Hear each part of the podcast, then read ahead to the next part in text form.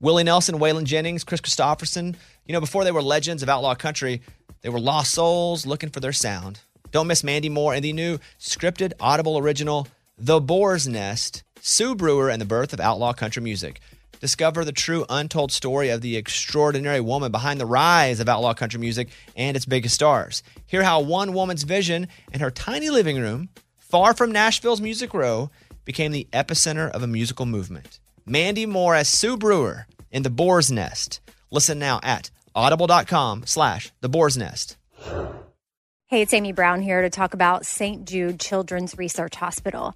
For 60 years, St. Jude doctors and researchers have helped push the overall childhood cancer survivor rate from 20% to more than 80%.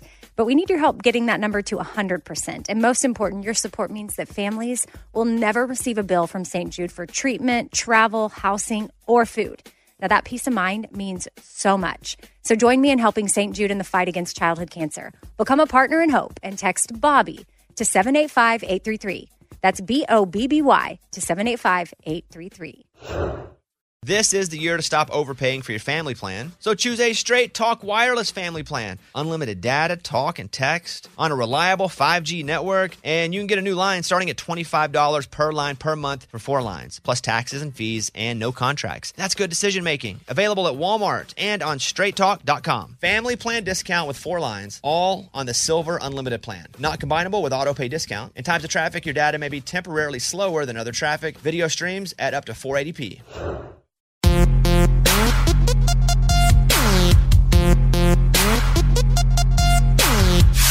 I just have always thrived in collaboration. I would like to think I could have, but I think I would have felt so alone. And I just really enjoy collaborating with the two of them.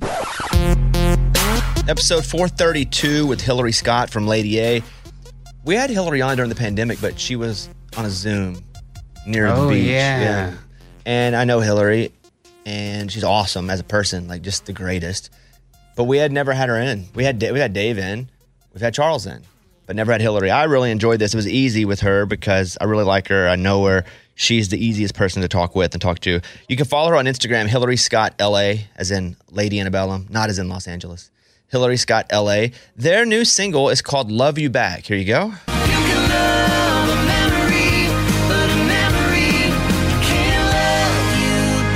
What do you think that song's about? If you had to guess. Letting go of the past.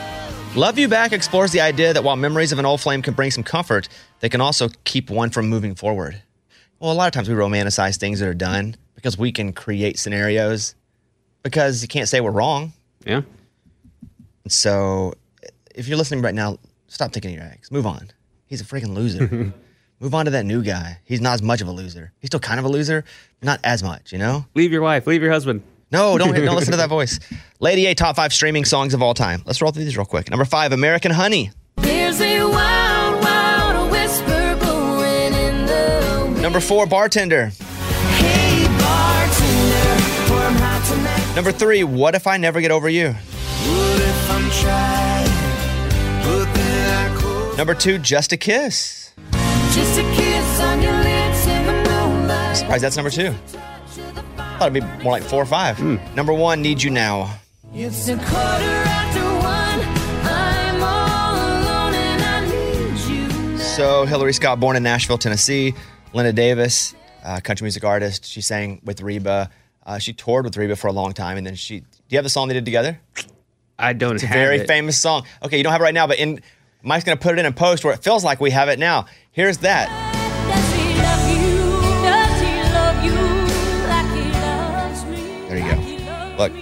Enjoy. I did. Here she is, Hillary Scott from Lady A. Hello, Hillary. Hello, Bobby. I, I didn't know because we had planned this before and we were just talking. I thought because last year was just weird because I was like sick. I had RSV. You ever had RSV?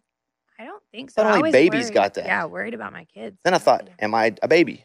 You know, do I still have? Uh, and then you said no, it was you that was sick. So Yeah. then I remembered, Yeah. and I'm glad that both of us could do this again. Me too. Uh, and we don't have to socially distance because we're both well. It's amazing. Yes, I feel like Iron Man at this point. I've had it all. I've had every disease. um, and so you mentioned my dog too a minute ago, Eller, who is the dog we adopted. I, I think the last time we probably saw each other was at the dog place. It was. we It won't was say where, but dog daycare. Yeah. yeah. ran into each other because we do. We live, we're neighbors Yeah. basically. I'm like not far from you. And I remember meeting Eller because I had heard you talk about her on the show. And then um, she peed on my shoes. And I was so embarrassed. I was so embarrassed. But the only thing that saved me was we were at a dog place and I knew you had a dog Yes. that and, and most dogs I've heard, and I don't know if this is true, pee. they do. All dogs, I would think. Healthy Okay, dogs. I great. think dogs pee. And she was excited to see and she peed on your shoes. she did. And I remember looking at your shoes being like, please don't be red bottoms. or please don't but yeah. If I'm picking up my dog in red bottoms, that's on me. Okay. That's fair too. It is again so wonderful to see you. We had uh, Steven Curtis Chapman over here recently, and I do a lot of these. I mean, hundreds and hundreds, and I enjoy actually sitting down and being able to talk for an hour with somebody, as opposed to eight minutes yeah. where you're going project this that boom goodbye. And so it, I performed at the Opry with Steven a bunch of times, not together, but while he was on there, and we had we had become friendly. Yes. But I listened to him so much as a kid Yeah. and I was so it was so exciting for me to spend time with him and actually realize he's like that even in long doses. Absolutely. Do you know him? yes, I do. What is he like as a friend? Because I just want to be his best friend. Oh my gosh. I sincere and kind and just the wisdom I I receive from him anytime we have a conversation. I mean, we go back far because we cold called him. I think it was November, late November, early December of 2011. And we were getting married, Chris and I. And we were like, do we want to just play music in our ceremony? And we kind of eloped. We did a little bit of a modified elopement. Um, because we were originally going to be married in April of 12 and then we ended up pushing it to January of 12. And so we called him and just said, "Hey, would you and your wife Mary Beth want to fly up to upstate New York and Oh, sing at our wedding?" even here. It no, wasn't even here. You didn't like it was get in to drive down the road. Yeah. Huh. It was in upstate New York, right outside of Albany. And he said yes. And he and Mary Beth made kind of a little getaway out of it.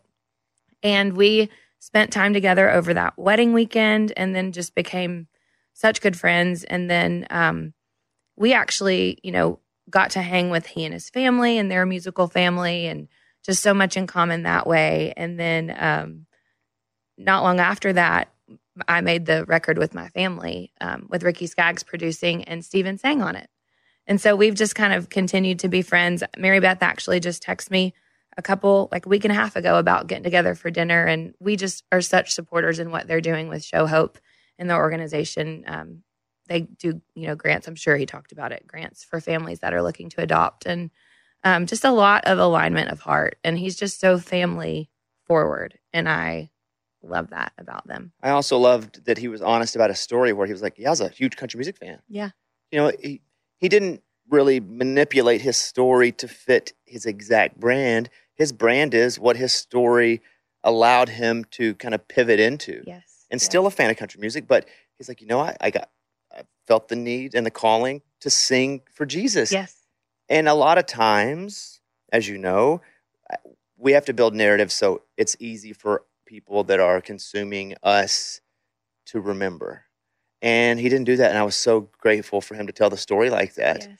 And there have been a few few Christian artists that have come in because I grew up in I grew up in church, Baptist church, Mountain Pine Baptist, and we weren't even that hardcore. Like we could dance.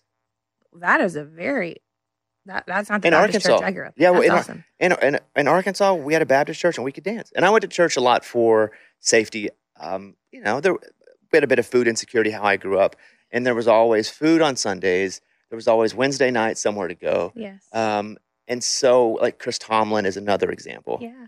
Who I love that dude. Yes. And I asked him if there was pressure, and this is going to lead to the question I'm asking you.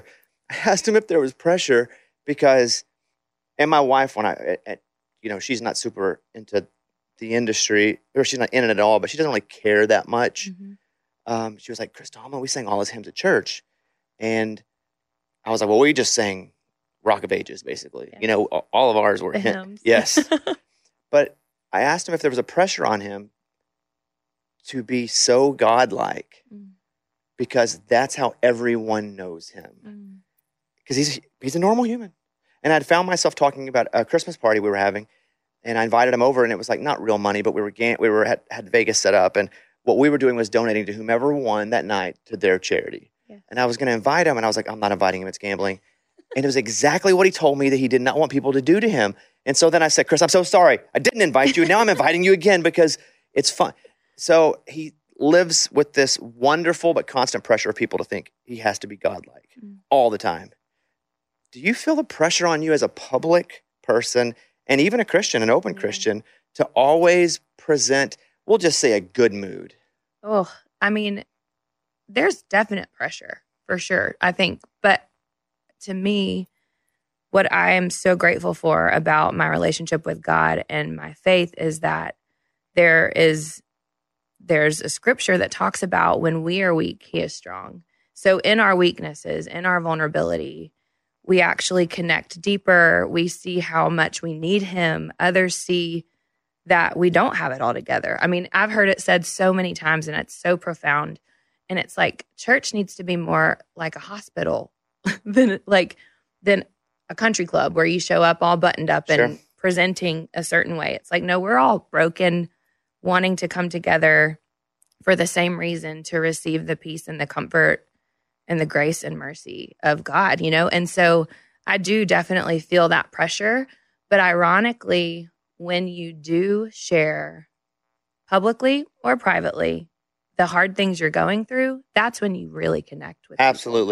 I mean, truly, like that is where I've had the most, just, oh, the most rewarding conversations, the re- most rewarding DMs conversations with, you know, people on Instagram. I mean, it's just so to not be afraid to say what's really going on. Can I ask you what, and, and I'll share one with you too, just so you don't feel alone here, but can I ask you like a, an example of that, something that you would have spoken about that was difficult for you? Yeah. Because I felt a lot of shame in mine, but I didn't realize that other people were writing alongside me with their own version of it. Yeah. So what what would an example of that be for you? I mean, the one of the biggest was um, something that I still grieve every day, which is the miscarriage we had in between Eisele and my twin girls, and just how it.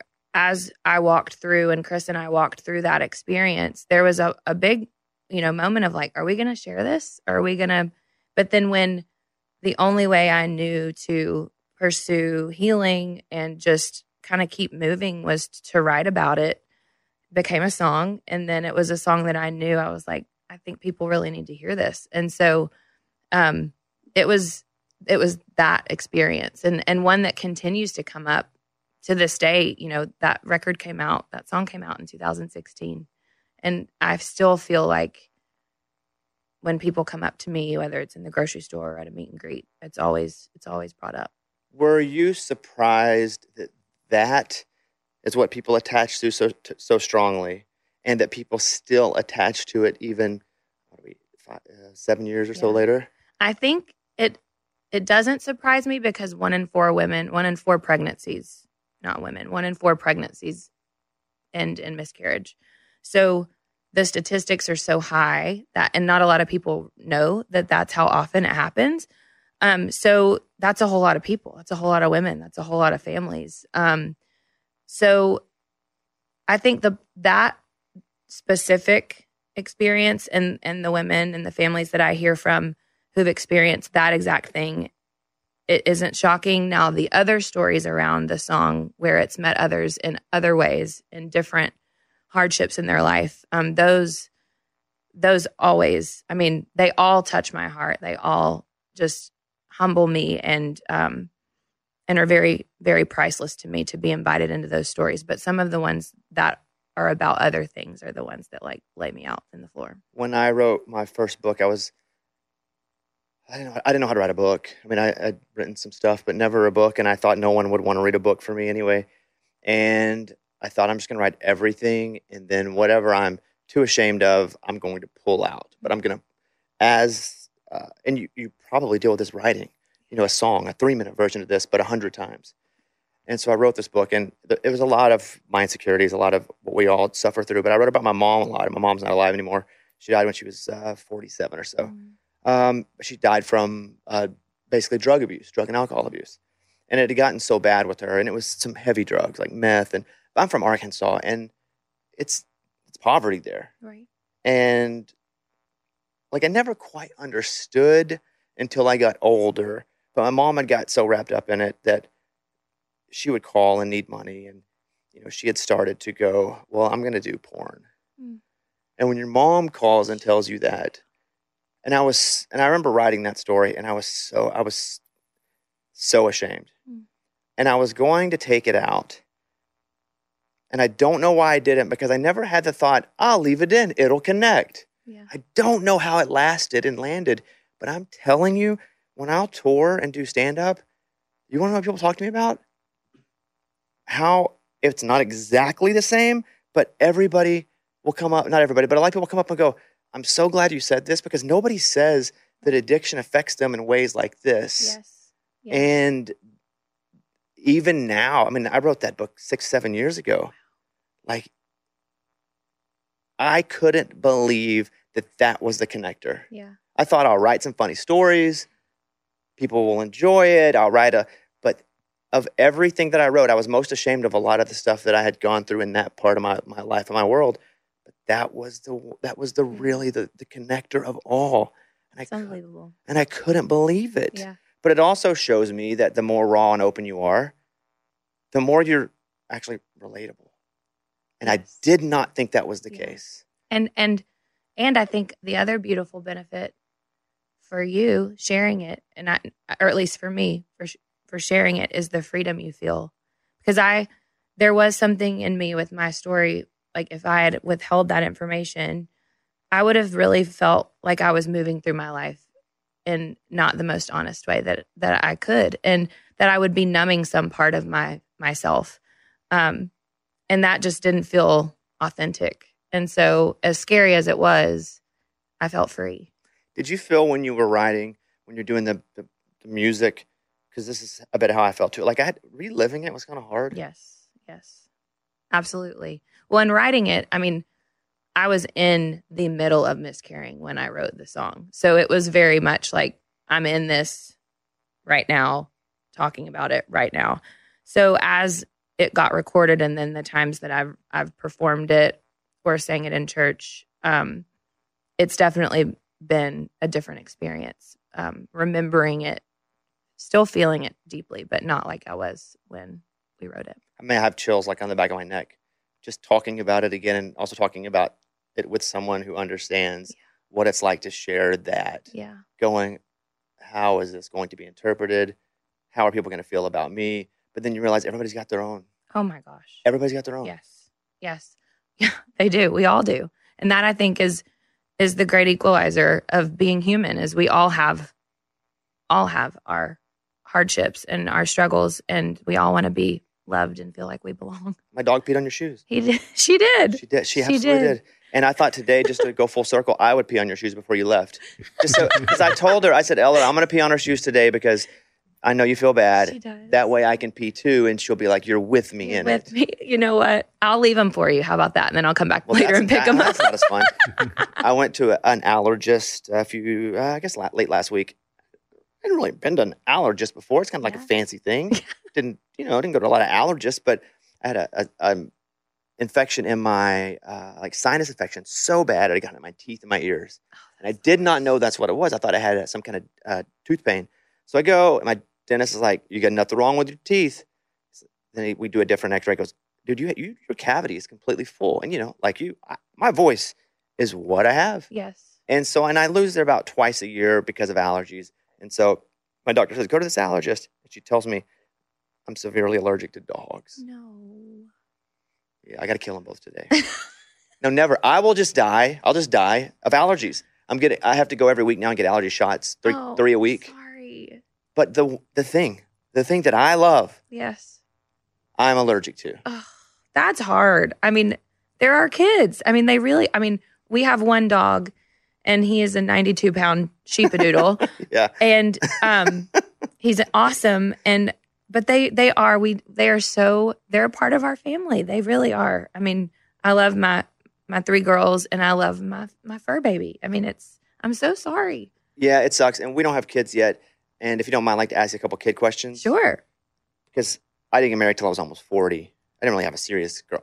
I didn't have that until so I met my wife, and it was like, oh, I didn't know that it was supposed to be. It's not always easy, Right. but I didn't know that it was supposed to be this easy when it's good. Yeah. Like yeah. it's just kind of like it's like a click, like it just fits, right? And so I meet her, and it's awesome, and we get married, and you know she wants to have kids. I want to have kids eventually, but like I said, I didn't have a my, I don't have models like my parents. I didn't. They weren't together. I didn't know my daddy left when I was five or six. My mom, you know, passed away. So I'm scared to death to have kids. And then I, but what I wonder is, and I ask you because you're a little younger than I am, but how how old is your, uh, your oldest? Eisele's 10. Yeah. What? Yeah. Ten already? I know. I know. Eisele's 10, and then my twin That's girls crazy. will be six at the end of J- January. Okay, so I feel like if and when we have kids, when, because she's not pregnant now, no articles, no headlines. I promise you, she's not pregnant right now. At least I don't think she is. Um, it seems like it's a lot of work. It is, but the most rewarding work. But is it really, or is it because you've been told you have, not you have to say that, but that you're supposed to feel that way? no, no, it is. Because I'm very selfish, Yeah. not about giving stuff, but about I've only ever been me hmm and trying to first just survive as myself Yes. and then to create for myself and then for others, I feel like I'm gonna have a kid and either A, be like my dad who left. And I don't think I'm gonna do that, but like there's there, that part of me is there. Yes. Or I'm just gonna be annoyed because I have to give up all my life and kids are just a lot of work. Like talk me not down, but talk some logic into me. I know you well enough to ask you this Yes. question that I know you're not gonna lie to me. No, I mean, well, it, it is. I mean, I think marriage is a really you in a in a way. If if you are pursuing a healthy marriage, you, you there's a part of you that has to die to yourself every day for your wife. I, I have there's a the the parts of me that I that leak out on my husband if I don't if I don't keep myself in check, we suffer. So, you know, I think that's why marriage is such a beautiful kind of place to start um, with learning how to put someone else before yourself. But here's the thing with children they are from you, and it is different. I mean, it is so, um, it's humbling. I mean, I was in an argument with my five year old this morning trying to get her dressed for school and having a moment. And I didn't say this out loud to her, I never would. But I was like, I don't know what to do in this moment with you. Like, I'm really struggling. Like, you're hearing one thing, I'm saying another. You're just totally tuning me out eventually. And it's frustrating. But oh my gosh, it is, it is the most unbelievable gift. And I was just talking to my my sister in law. She's visiting with her husband and my niece, and um, we were just having this conversation of how much more you, as you become a parent, every day is not just a combination of putting yourself, you know, like trying to be as selfless as possible, taking care of yourself, but also doing the work to be the best parent to show up for your child. But it's also a continual surrender of control because there are certain things that you can control, like you know when you feed them now if they eat it all like there's there's all these different things that you can control but then there's a whole lot that you just have to let go. And that is not to bring this back but it is the compass of my my life my story. Without my faith i would be the worst mother and wife because i would need to just grasp everything. Like their lives and mine depended on it. And so when there's a surrender and faith in the process in the story and, and a faith in god to that he's in control um and i don't have to be it just helps me breathe and I'm scared to death. Like I'm scared to, and And you know what that says to me? It speaks to the unbelievable heart you have that you're taking it seriously. Like there's something really healthy in fear. or that I know I'm gonna screw it up. That's what I tell my wife. Was like, I'm afraid I'm gonna mess this up so bad. Like, why? I'm already I struggle being a good husband at times because I'm just gone, or I'm not. You know, we've been married two years, been together for four or so, whatever it is. Like that to me was hard because I've never had somebody that I cared as much about that I would actually let it affect me to where it it was bothersome that they weren't feeling good. I, I Mhm. had never had that. I haven't now, and we've Yes. I've definitely. But I feel like I'm like 12 in that development. Career wise, I'm like 110. I'm Methuselah, man. I mean, let's go. I got a I got a long gray beard. I've been through it all, but like in that relationship part of my life, yeah. like that was that that is still developing. I Mhm. read books on it. Yeah. I never thought I would. I only want to read like sports books, and but now I just read a book, uh, Wired for Love, which is like a book about the brain, and I never thought I'd be that guy. Yeah. And I never think I'm going to read kids' books, but oh my god, I bet I do. And you write them. Oh, I do. I did write a kid's book. I did write a children's book. Yes. Yes. Um, I just got in from from uh, Vegas like an hour ago. I was doing the CES convention out there and speaking a couple places, and while I was there, um, there was this really small show that Weezer came out to play. I'm a massive Weezer fan. Yes. I did not know until I got there that was happening, and I'm right at the stage, and I have no phone out. Someone had recorded me, and I got the video of it.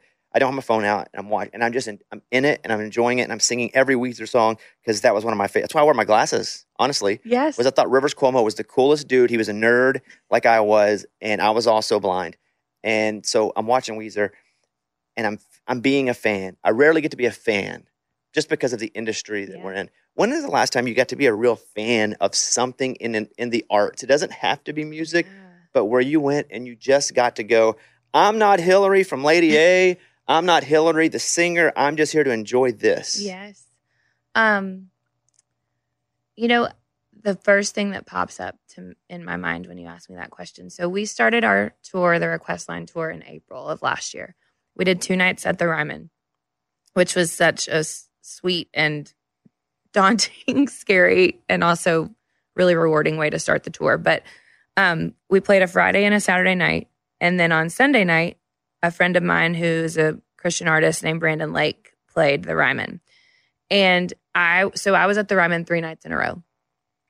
And that night, it, there was something about the timing of it, I think, after giving so much of myself to these two shows in our hometown in this iconic venue, getting to go and sit and just experience something that was so inspirational and so beautiful with music that I love and I sing in my car all the time. Um, that to me was the, and I took my little sister Riley with me. Um, that was probably the last time in recent months that I felt like I was just fully soaking up the experience. Um, so that would be Do you feel like people, or were you able to separate yourself from people pointing and staring? Yeah, I don't know. You know, I was so lost in that show. It's hard to call it a show too. It's like a worship experience, but um I was so caught up in it. I don't even I don't I don't even know if I noticed anybody else to be honest. I mean, and that night it was so cool. Thomas Rhett came out and they performed a song together.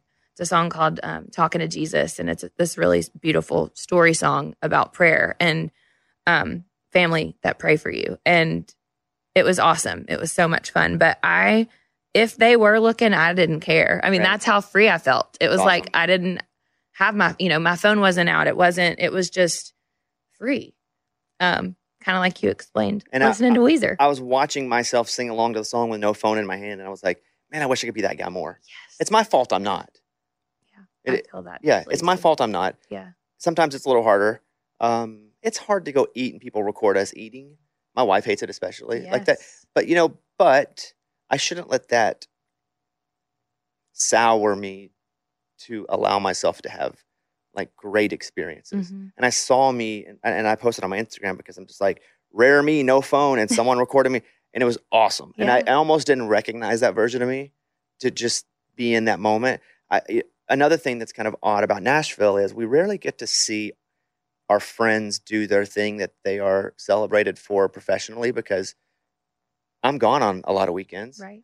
uh, and also so are my friends. And if they are he- they're rarely here. You're like you guys are rarely here. Right. and so um, brett eldredge is one of my top three best friends in the whole world. And my wife and brett and myself we probably hang out two to three times a week. Like we're that close right? Yes. but she didn't know she knew he was a singer she had never seen him sing and we go to his christmas show last year she's like i'm nervous i'm like why she goes because if this is cringy i got to tell him Yeah. she goes i've never seen him sing and brett is a very uh, is is very shy, um, very much a mental health advocate, and deals with anxiety. As do I. I think that's kind of why we we bonded at first.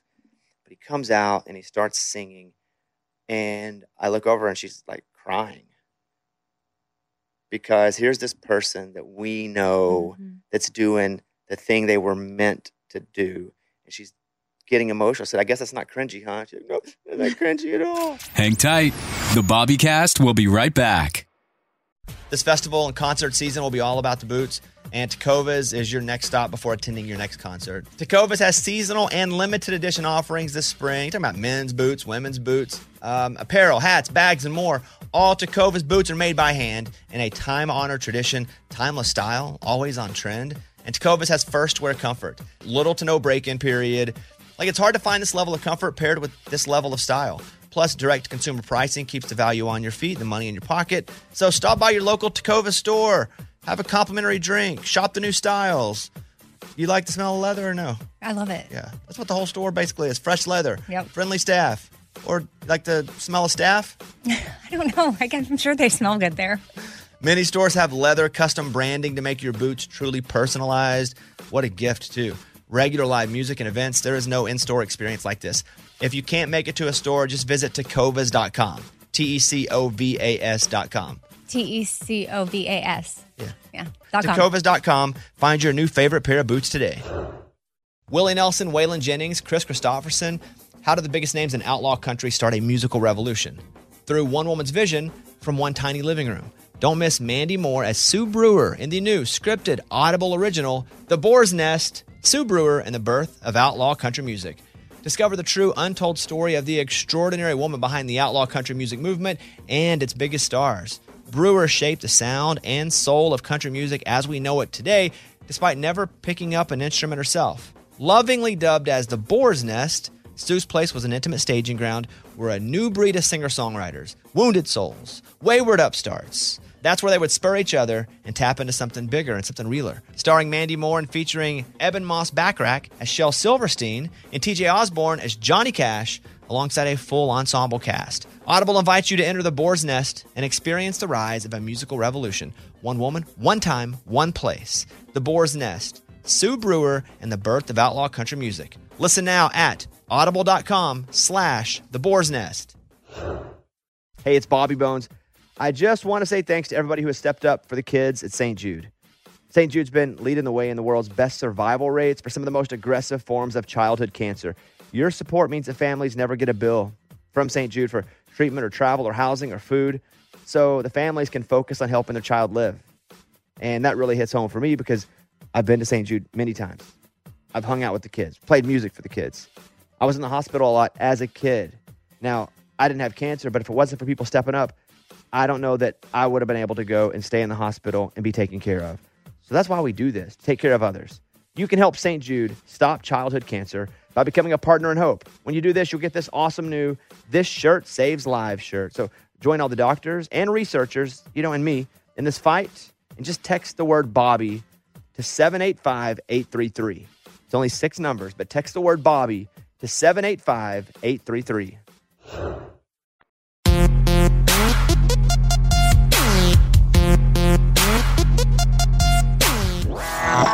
And we're back on the Bobbycast.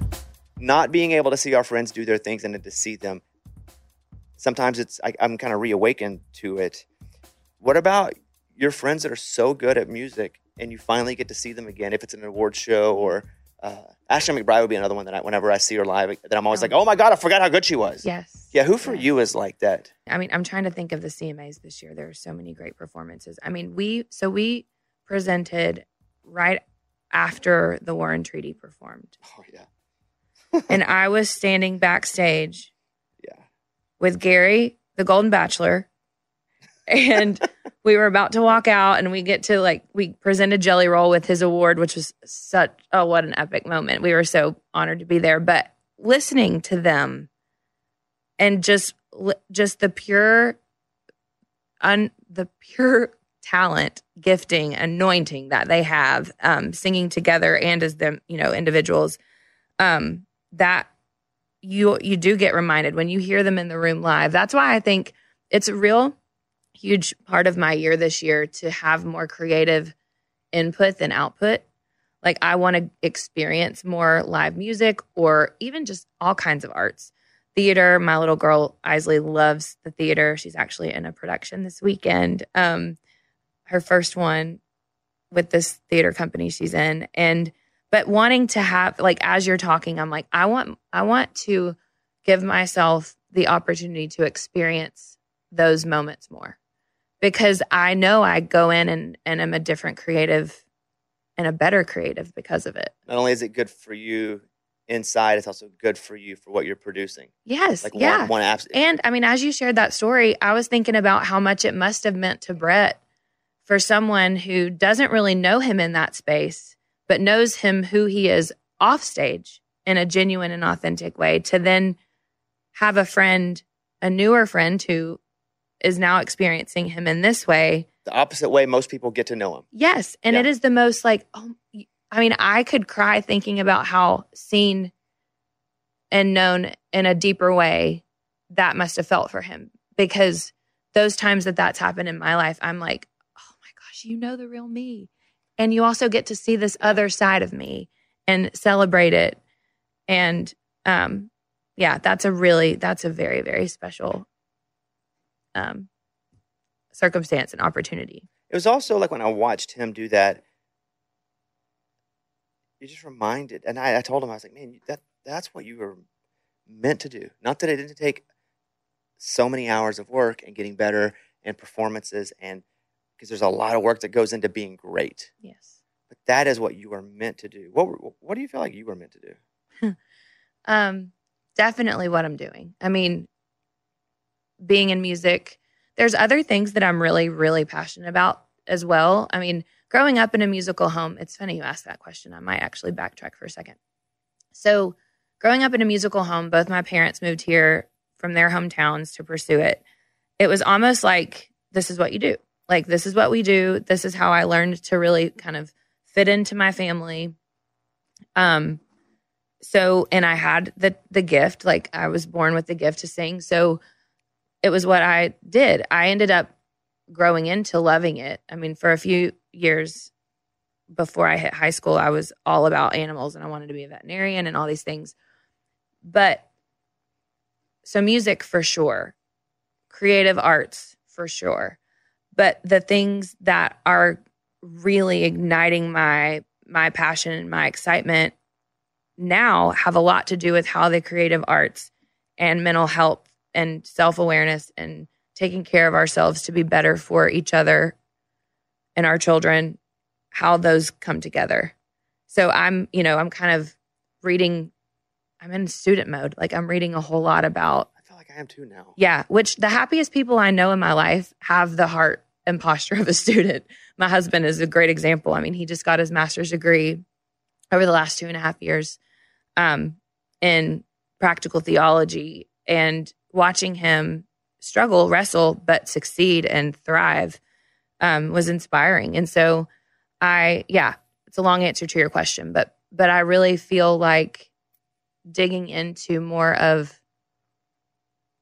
pursuing healing really because I do think it's possible. I think that there is healing and goodness that can happen um, as hard as this this life can be. For the first time, I feel like I'm not just the guy that.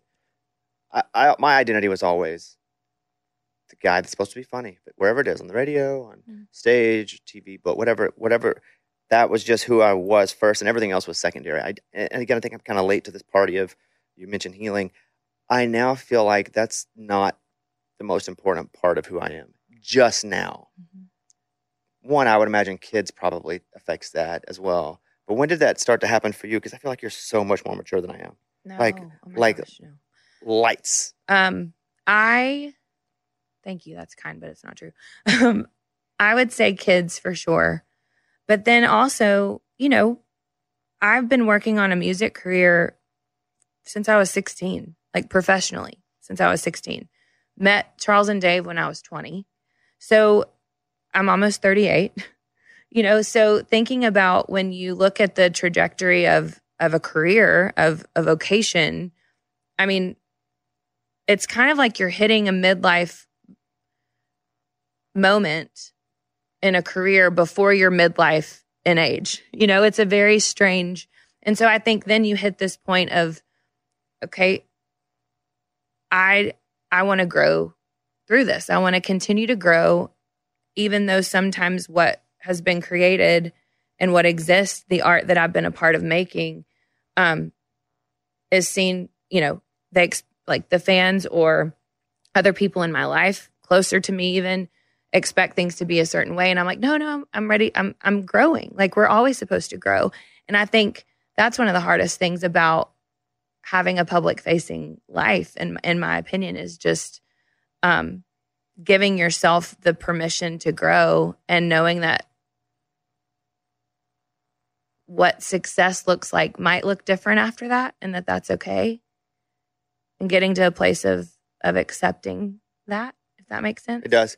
I uh, when you were talking about that, it reminded me of you guys have been so successful for so long that I think a bit because you guys are still in your 30s. Yeah. I think a bit you get people in this weird industry because they penalize you for how long you've been successful and they will categorize you with like some of the legacy groups. Because I think I just oh, drink. Hold on. Sorry. Oh. I'm drunk. I don't drink, but I'm drunk apparently. Um, I've been on a plane all day. Um, I feel like, and and I don't know if you feel this way at all. I feel like they hold you to a standard based on your success of legacy groups, and they often make you compete with your own songs to to to focus and feature on your own music. And that here you guys are, you're you know back you know 31, 32, but you've been famous for so long that to them you're a, a 10 year success. it's amazing to see like like we had so many people come through our shows and either send in requests or call and leave a voicemail and it's like i've been a fan of yours since i was you know seven years old and i'm like oh my gosh now you're in college Yeah. like Same thing with people listening to the show. I mean, it's so and and it's a oh, it is such a privilege. Like it truly is such a privilege. And I think that's just when you are an artist and when you've had the unbelievable gift of of years long of a career, that's our like I feel like that's my own like that's my personal work that I have to go and talk to my counselor about and how to to reconcile how all of that feels and then how I move through my life because it can definitely um it can definitely take you into a place of like um, wanting to always strive to be relevant and um it, it can play games i can play games with my mind if i'm not in a healthy headspace around some of that I feel like that they we'll call them gatekeepers if it could be radio or or playlist at these major places or, or Sirius or whatever. Like you guys would be held to a different unfair standard because you were successful so young, and you had been successful so long that here you guys are younger than artists that are new at times. And again, they're treating you like legacy acts where, you know, we're gonna play a couple of the other older hits instead of even giving your new song a chance. yeah And that always bothered me for you guys oh because you would have artists that were up for new artist of the year. And you guys are like four years younger than they are. You guys have been doing it for so long. and that and you know what that's where gosh it's just everybody's story everybody's journey is going to look different and and i think the thing that i care the most about is just being able to celebrate celebrate that for those other artists and also not let the ups and downs the successes the that you know what people think are successes or failures within our my career um doesn't change my innate value as a human being. I think, you know, and that's the part where it's like when you're when you're a striver, when you want to pursue things and go after it with all you've got, a lot of times your self-esteem can like rise and fall on that. Um and again, that's my work to make sure that that it doesn't that I wake up every day and go, "No, just being me, just being Hill." Good for you. You know, and and not and every day is not that I mean, it is hard. Sometimes multiple, multiple times a day. But back to kids, they keep me in check because they don't give a flying hoot what I do Because your mom. because I'm mom and they're hungry or they want me to come play or they need me to, you know, help them take a bath or, you know, it's just, it's, it definitely brings things back into view perspective. I find that most of my creative friends that I'm friends with, we're, we all bond over neurosis, like heavy neurosis. Me, Brett, uh, I, don't, I don't know if you know Ben Rector. Like yes. we are, we are together all the time, and we're all like, for different reasons, we're all extremely neurosis, quirky, hopefully lovable gentlemen. And the one thing that we have in common is we eyeball ticket sales on the day of to see if people still like us, Mm-hmm. and we all wish we didn't Mm. because we will, you know, we're announce if I'm going to announce a 15 theater tour, I'm gonna go do stand up. Yes. I will at 10:05. I'm clicking, looking, and if they're not selling, I'm like, oh my god, it's over. People don't like me. They're not coming. They're not. Do you did do you or did you ever do that? Um, the no, Really? I mean, and I definitely paid attention to the chart early on, specifically like when we were first starting, and and I and I still don't understand some parts of it and how it works the way that it works. Um, but I would ask. I mean, I definitely inquired and asked questions, but but I definitely lean on the side of we create the art we do our part to show up to perform it to promote it to continue to nurture the relationships that help propel it forward. And then ultimately you gotta like you gotta let it fly kind of you know it's gotta fly the nest and then see where it goes. Um that's just been more of my personality. Now i know you know my bandmates probably would answer that question very differently which is probably why all of the ways that we're different make what we do so fun, so great. But no, I mean, that's something I think, and maybe it's not totally out of health that I just was like, oh, I'll just find out. Like, you know, there's a bit of a not knowing is less scary. What was you But- your, what you and your mom's relationship like when you were deciding you were going to tr- do this for real? It's a great question.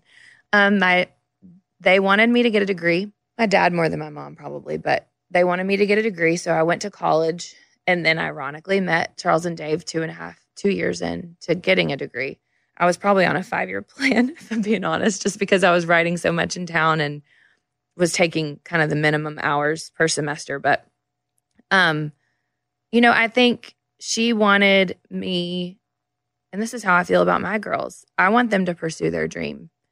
I would never deter them from doing the same thing I'm doing if that's what they want to do, if that's what they feel more than what they want to do, what they feel called to do. Um, but she was always supportive, always supportive and protective at times. Um, probably wanted me to ask more questions than I did early on. Um, but I think that she she really gave me the space to find my way and then has been an unbelievable cheerleader. The Bobby Cast. We'll be right back. This festival and concert season will be all about the boots, and Tecovas is your next stop before attending your next concert. Tecovas has seasonal and limited edition offerings this spring. talking about men's boots, women's boots, um, apparel, hats, bags, and more. All Tecovas boots are made by hand in a time honored tradition, timeless style, always on trend. And Tecovas has first wear comfort, little to no break in period. Like it's hard to find this level of comfort paired with this level of style. Plus, direct consumer pricing keeps the value on your feet, the money in your pocket. So stop by your local Tecovas store, have a complimentary drink, shop the new styles. You like the smell of leather or no? I love it. Yeah, that's what the whole store basically is fresh leather, Yep. friendly staff, or like the smell of staff. I don't know. I guess I'm sure they smell good there. Many stores have leather custom branding to make your boots truly personalized. What a gift, too. Regular live music and events, there is no in store experience like this. If you can't make it to a store, just visit tecovas.com. T E C O V A S.com. T E C O V A S. Yeah. Yeah. Dot com. Tecovas.com. Find your new favorite pair of boots today. Willie Nelson, Waylon Jennings, Kris Kristofferson. How did the biggest names in outlaw country start a musical revolution? Through one woman's vision from one tiny living room. Don't miss Mandy Moore as Sue Brewer in the new scripted Audible original, The Boar's Nest, Sue Brewer and the Birth of Outlaw Country Music. Discover the true untold story of the extraordinary woman behind the outlaw country music movement and its biggest stars. Brewer shaped the sound and soul of country music as we know it today. despite never picking up an instrument herself. Lovingly dubbed as the Boar's Nest, Sue's Place was an intimate staging ground where a new breed of singer songwriters, wounded souls, wayward upstarts, that's where they would spur each other and tap into something bigger and something realer. Starring Mandy Moore and featuring Ebon Moss-Bachrach as Shel Silverstein and TJ Osborne as Johnny Cash, alongside a full ensemble cast. Audible invites you to enter the boar's nest and experience the rise of a musical revolution. One woman, one time, one place. The Boar's Nest. Sue Brewer and the birth of outlaw country music. Listen now at audible.com slash the boar's nest. Hey, it's Bobby Bones. I just want to say thanks to everybody who has stepped up for the kids at St. Jude. St. Jude's been leading the way in the world's best survival rates for some of the most aggressive forms of childhood cancer. Your support means that families never get a bill from St. Jude for treatment or travel or housing or food, so the families can focus on helping their child live. And that really hits home for me because I've been to St. Jude many times. I've hung out with the kids, played music for the kids. I was in the hospital a lot as a kid. Now, I didn't have cancer, but if it wasn't for people stepping up, I don't know that I would have been able to go and stay in the hospital and be taken care of. So that's why we do this, take care of others. You can help St. Jude stop childhood cancer by becoming a partner in hope. When you do this, you'll get this awesome new This Shirt Saves Lives shirt. So join all the doctors and researchers, you know, and me in this fight and just text the word Bobby to 785 833. It's only six numbers, but text the word Bobby to 785 833.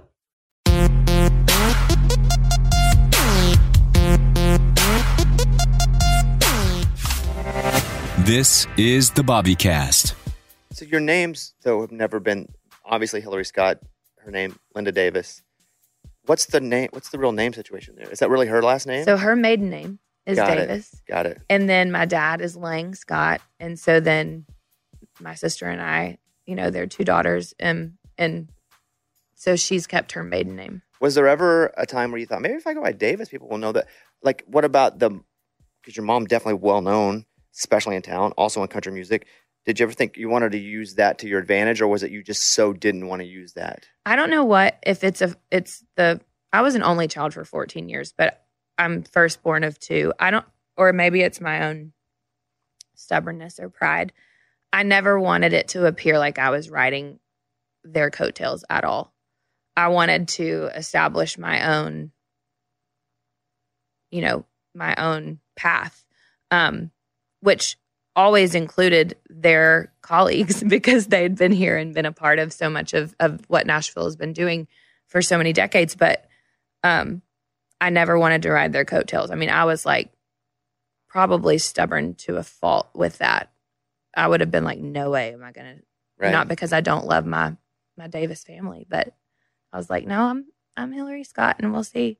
I, I want to see how this goes. It rises and falls on on me being me. What did you think before you met Charles and Dave? Your career was going. If you could have chosen it, what did you think it would be? I honestly, I had gotten a development deal um, the year before in 2005 with another label in town, and I had showcased for that label March of 2006. They passed. The we had packed it out. The showcase felt like it went great. Victoria Shaw was producing me. Um, we had we had strong songs, and it and we even got great feedback from the label. Um, but by the next morning, they had said no. We've decided to go with another artist. So I met the I met Charles and Dave two months later, like after that no, after that first big kind of industry career heartbreak. I met I meet the two of them. Um, I think I would have probably, if not for meeting them, just tunneled way into songwriting. Um, I don't know if a solo artist career from that age, I don't know if I could have handled it. I just have always thrived in collaboration, in community and friendship and being able to to work together with with people as it, and, and kind of being a part of a team. Um, I would like to think I could have, but I think I would have felt so alone, lonely, and I just really enjoy collaborating with the two of them. So I think I would have written a lot And then if given an opportunity, I would have jumped. But sustainability, I'm not sure. I don't know. It's really interesting to think about. Whenever you think about you now, so you're trying to make it as a solo artist for whatever reason that doesn't work, timing probably. It's always weird timing. But then you meet these two, and were they they were already together? Meaning they already were buddies, right? Or They were, okay, yeah, because they've known each other since middle school. right. Yeah. But now you're going from I'm going to be a solo artist to I'm possibly going to be a third of something. What kind of mental gymnastics did you have to do there? Um, meaning like sharing it. Yeah, because it's you on stage. Um, it's you when you're the solo artist. I I don't think I I don't think I really thought about it. It was this what we're doing is so creatively invigorating and fun and this feels so natural. Um even though it's new, even though we communicate totally different and we're figuring out how to become friends while we start a band and start a business. Um I I just it was fun and it was it felt right. Um not easy you know i was and i think being naive and young i was so young um i didn't know any different you know and i just knew what i'm doing these songs this friendship that's growing just feels like where i want to be. Whenever you guys start to become a unit, even if you haven't taken it out yet, was it going to be? We are going to be a us three. We're going to have a, a name. No, nobody's names on it. It's a, was that always the plan, or was it? You know, okay, we'll write the songs you think. Like, was that always it? We're going to be a trio. Let's go. So it happened so so organically because we I met Charles. He mentioned Dave that they had just moved up. Dave from Atlanta, Charles from North Carolina to start writing songs. We start writing. The first song we ever wrote is a song called All We'd Ever Need. That was not originally a duet. And if they would say that like Charles and I think had spoken to Dave to say, "Hey, this artist Hillary, she has some traction. She just had a development deal, but it fell through. She's got great songs. Maybe we can write for her." Cuz they were kind of in that same they were in that headspace of we want to write songs. We'd love to get cuts. Charles was doing some songs, some shows on his own, I think, opening up for his brother Josh here and there. But I think they came into it thinking, we'll write and she can maybe we'll write songs for her. Well, then we wrote all we'd ever need. And I was like, this is a duet. Like, you've got to sing the second verse. And so then when that happened and then the harmonies came in, that was how it just kind of continued to evolve into a trio. The first showcase you guys did. Do you remember it? Yes. How'd that go? awkward. Oh, it was so awkward. Um, being on stage, I mean, I had done family Christmas show at Opryland for three years. Like I had done Christmas songs, but actually performing like with a band, original material was so foreign and new to me. Um, so being able to to learn how to you know interact with him with Charles and Dave on stage. This it was Third and Lindsley, and it was before they renovated, and the stage was literally about the size of this space right here. It was so tiny. So Charles is six six. I'm five nine. Dave's six one. It was a whole lot of like almost decking each other, you know, with arm moves. Um, so it was awkward, but it was fun. It was exciting. And how did it go? It went good. I mean, I I want to say Josh Kelly, Charles's brother, had us open for him, and then then we kind of got a standing gig like every few weeks at Third and Lindsley, and then Josh went and did a show in North Carolina at this open air kind of amphitheater. Let us open up for him. I mean, so many things just started happening that we were like, "How in the world is this happening?" And we just kind of show up. We say yes. How long until you guys got signed? So we met in May of 2006, played our first show in August of that year, and we signed our deal. We started negotiating our deal in February of 2007, officially signed the contract in the summer of seven, and Love Don't Live Here Anymore came out fall of seven. It went fast. When I fast. was considering moving here, there's no way you'll remember this. So don't uh, don't act like you do because you, you won't remember it. Whenever I was considering coming here because there had never been like a national country show before, and I had built my own company over in pop, and I built my own syndication company and spent my own money, and I'd, I'd made it work. But again, I was getting a bit of flack because I would have Willie on my pop show, or Eli Young Band, or Dierks, or and they would go, "Well, you have an accent," and, and I was in a bunch of markets, but they were like, "You kind of sound like a hillbilly on a pop station." You know, that was kind of, and so I was like, "Okay, we'll go to Nashville," and I came to you guys shooting some promos, and I sat, and you guys were so nice to me, and I was I was just a dude that was sitting there we? in some soundstage. Oh my gosh. You guys were so nice to me, and it was it was really one of the contributing factors to me going. You know, it, it feels uncomfortable because I'm giving up something that I built, but I feel like I can do some like. that- I think it'd be naturally more me to to do this. Wow. But I just remember how nice you guys were to me, and going, man, if that's what people are like they're like I'm in. Oh my gosh, that's so kind. Yeah. So Thank you. and I don't even know. I, I wish I knew what you guys were doing, but you guys were. And then uh, McGraw was there too Mhm. who McGraw obviously older, way older, but like legend. And I remember him coming up and being like, "What's up, man?" I, and I was like, "What? What? What planet are these people on?" but you guys were so kind to me, and I don't think I've ever told you guys that story. Oh my gosh, that's but it really factored in Wow. to me moving here because of that. Um, Oh. I just have a, a couple questions, final questions for you here. Uh, and we talked about the new music you guys have put out and um, before before you got here. But I was at a restaurant down near where our dogs are, and I saw this guy, really good looking, chiseled guy, he had an earring in, dressed extremely fashionable. And I was like, that guy's got to be somebody. Mhm. And he wouldn't turn around, but he was so just strikingly handsome and had on just the exact like right that I would never be able to pull off. And so I was like, ah, I need to stop staring. So I walked over to get my drink, and he comes over and he grabs me by the shoulders. He goes, Bobby, and is one of the guys from For King Country. Yes. Yes. Yes, and which who I really like. And we have our own text thread, uh, the, the the Bone fa- family. you Yes, know? the Smallbones. yeah, Yep. yes.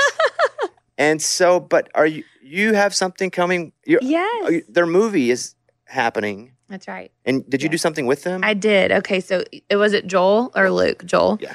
Um. So yes, they asked me. So we collaborated on a, a song. I featured on a song called "For God Is With Us" um, on their last record, and had so much fun. We had kind of reached out to each other over the years since our since my Christian project in 2016 about doing things together. It just never worked out. They send me the song that I already knew because I was such a fan. So I sing on that song with them. Well, then a couple months later, I get a call and they're like, So we're shooting this movie. We've written the story of how our family migrated here from Australia. Um, Crazy story, this by the way. is unbelievable. Right. Unbelievable. And we need someone, Hillary, dear Hillary, is what Joel always says, to sing and play the role of the worship leader in the church that we started going to when we moved to Nashville. So I am Luann.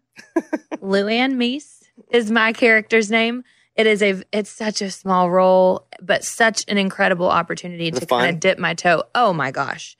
I had so much fun. Again, it's just being a part of a team, being Yeah. a part of a cast. Um, I am definitely still so much more comfortable singing than speaking on camera, but um, it was a great experience. And I got to screen the movie a couple months ago. Um, comes out April 26th.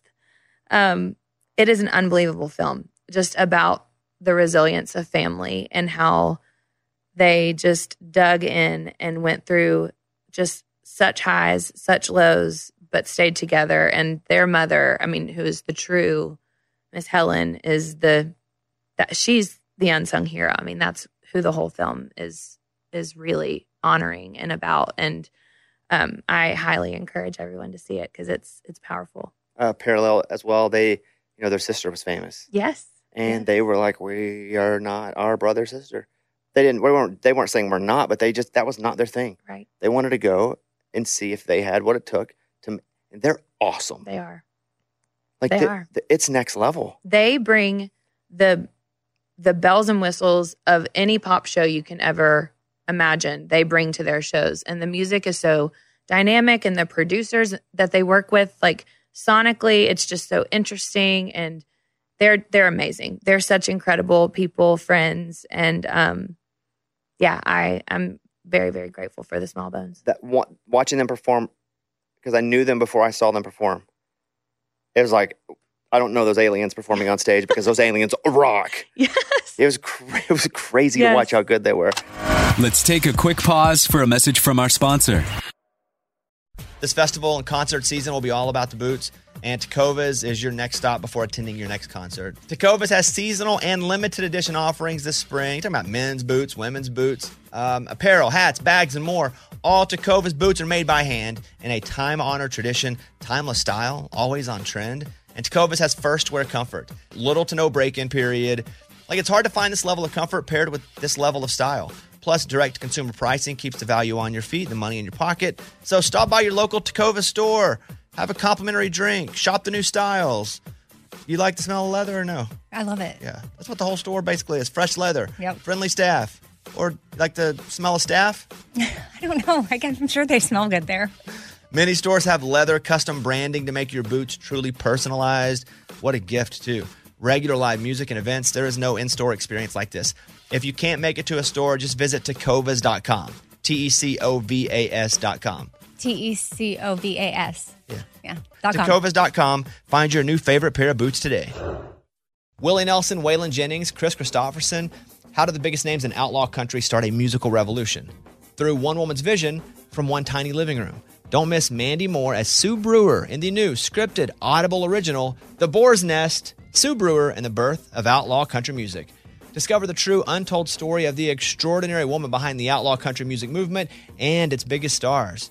Brewer shaped the sound and soul of country music as we know it today, despite never picking up an instrument herself. Lovingly dubbed as the Boar's Nest, Sue's Place was an intimate staging ground where a new breed of singer songwriters, wounded souls, wayward upstarts, that's where they would spur each other and tap into something bigger and something realer. Starring Mandy Moore and featuring Ebon Moss-Bachrach as Shel Silverstein and TJ Osborne as Johnny Cash, alongside a full ensemble cast. Audible invites you to enter the boar's nest and experience the rise of a musical revolution. One woman, one time, one place. The Boar's Nest. Sue Brewer and the birth of outlaw country music. Listen now at audible.com slash the boar's nest. Hey, it's Bobby Bones. I just want to say thanks to everybody who has stepped up for the kids at St. Jude. St. Jude's been leading the way in the world's best survival rates for some of the most aggressive forms of childhood cancer. Your support means that families never get a bill from St. Jude for treatment or travel or housing or food, so the families can focus on helping their child live. And that really hits home for me because I've been to St. Jude many times. I've hung out with the kids, played music for the kids. I was in the hospital a lot as a kid. Now, I didn't have cancer, but if it wasn't for people stepping up, I don't know that I would have been able to go and stay in the hospital and be taken care of. So that's why we do this, take care of others. You can help St. Jude stop childhood cancer by becoming a partner in hope. When you do this, you'll get this awesome new This Shirt Saves Lives shirt. So join all the doctors and researchers, you know, and me in this fight and just text the word Bobby to 785 833. It's only six numbers, but text the word Bobby to 785 833.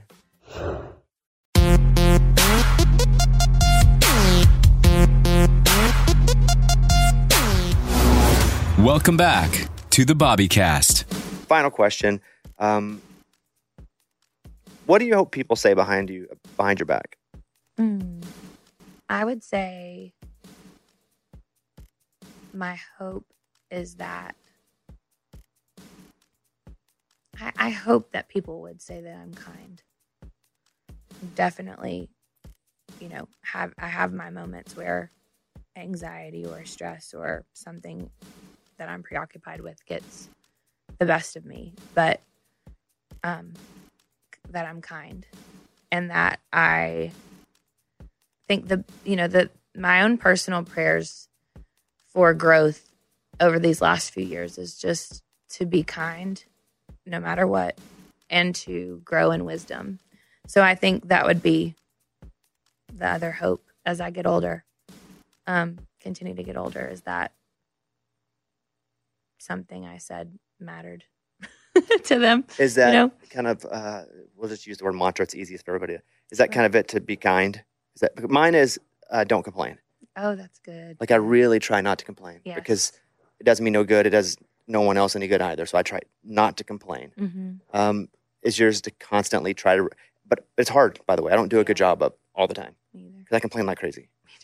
Um, but is that what it is for you to just try to be kind because you don't know what it, everybody or anybody else is kind of going through? Yeah, to be kind and also and know that like that that doesn't it all it doesn't always come easy dependent on the person, dependent on where you are in your life. Um, but that it's always the better choice. I'm always more I always go to bed at night with more peace in my heart. and you know, one thing I've been saying to my girls a lot lately when we're talking about sharing or you know, working through things with friends, it's like, and this isn't in a you pursue perfectionism kind of way, but it's like, go make a choice, go do something that you think would make God smile.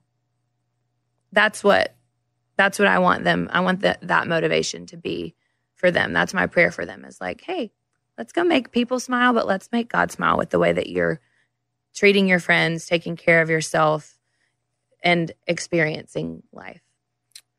As we mentioned earlier, Love You Back, a love song. Uh, you guys follow both Lady A and Hillary Scott L.A., which seems like Los Angeles, but I know it's Lady A. I do. I do. But every time I see it, I think it's like Hillary Scott Los Angeles. But um, I'm just a massive fan of you as a person Thank you. and you. the, the band, obviously. You got, but I have such a different relationship. Like Dave is the reason that I even went to onsite and like had a lot of Yeah. like you know there was i was going through some stuff but i have a different relationship with all of you guys so distinctly and different yes. and then all together as well and you're all uh, like it, it's awesome Thank you. yeah it's awesome Thank like you. i wanted to punch charles in the face a few times Yeah. and he him me but but that even makes us better friends That's right. You know, it's, it's real. yeah and dave has been like right in my ear in times where i've been like hey man like that guy is solid He is. Um, so I. I, I'm a big fan of you, big fan of the group. Thank you for coming in and spending the time. Thank you. And uh, you guys, you're done with the tour though, right? For We now, are. Mhm. will you do a tour where, where you take no requests and only do songs that people have never heard of? Because that would be opposite if it were the- the other way. You know what? That I that would be creatively really exciting for me and possibly very boring for the fans. We'll see. Only deep cuts, but not even your deep cuts. yes. Deep cuts from your favorite From artists. Other artists. Yes. That would be hilarious. All right. oh my god. Thank you, Hillary. Thanks for listening to a Bobbycast production. This festival and concert season will be all about the boots, and Tecovas is your stop before attending your next concert. All Tecovas boots are made by hand in a time honored tradition with timeless styles that are always on trend.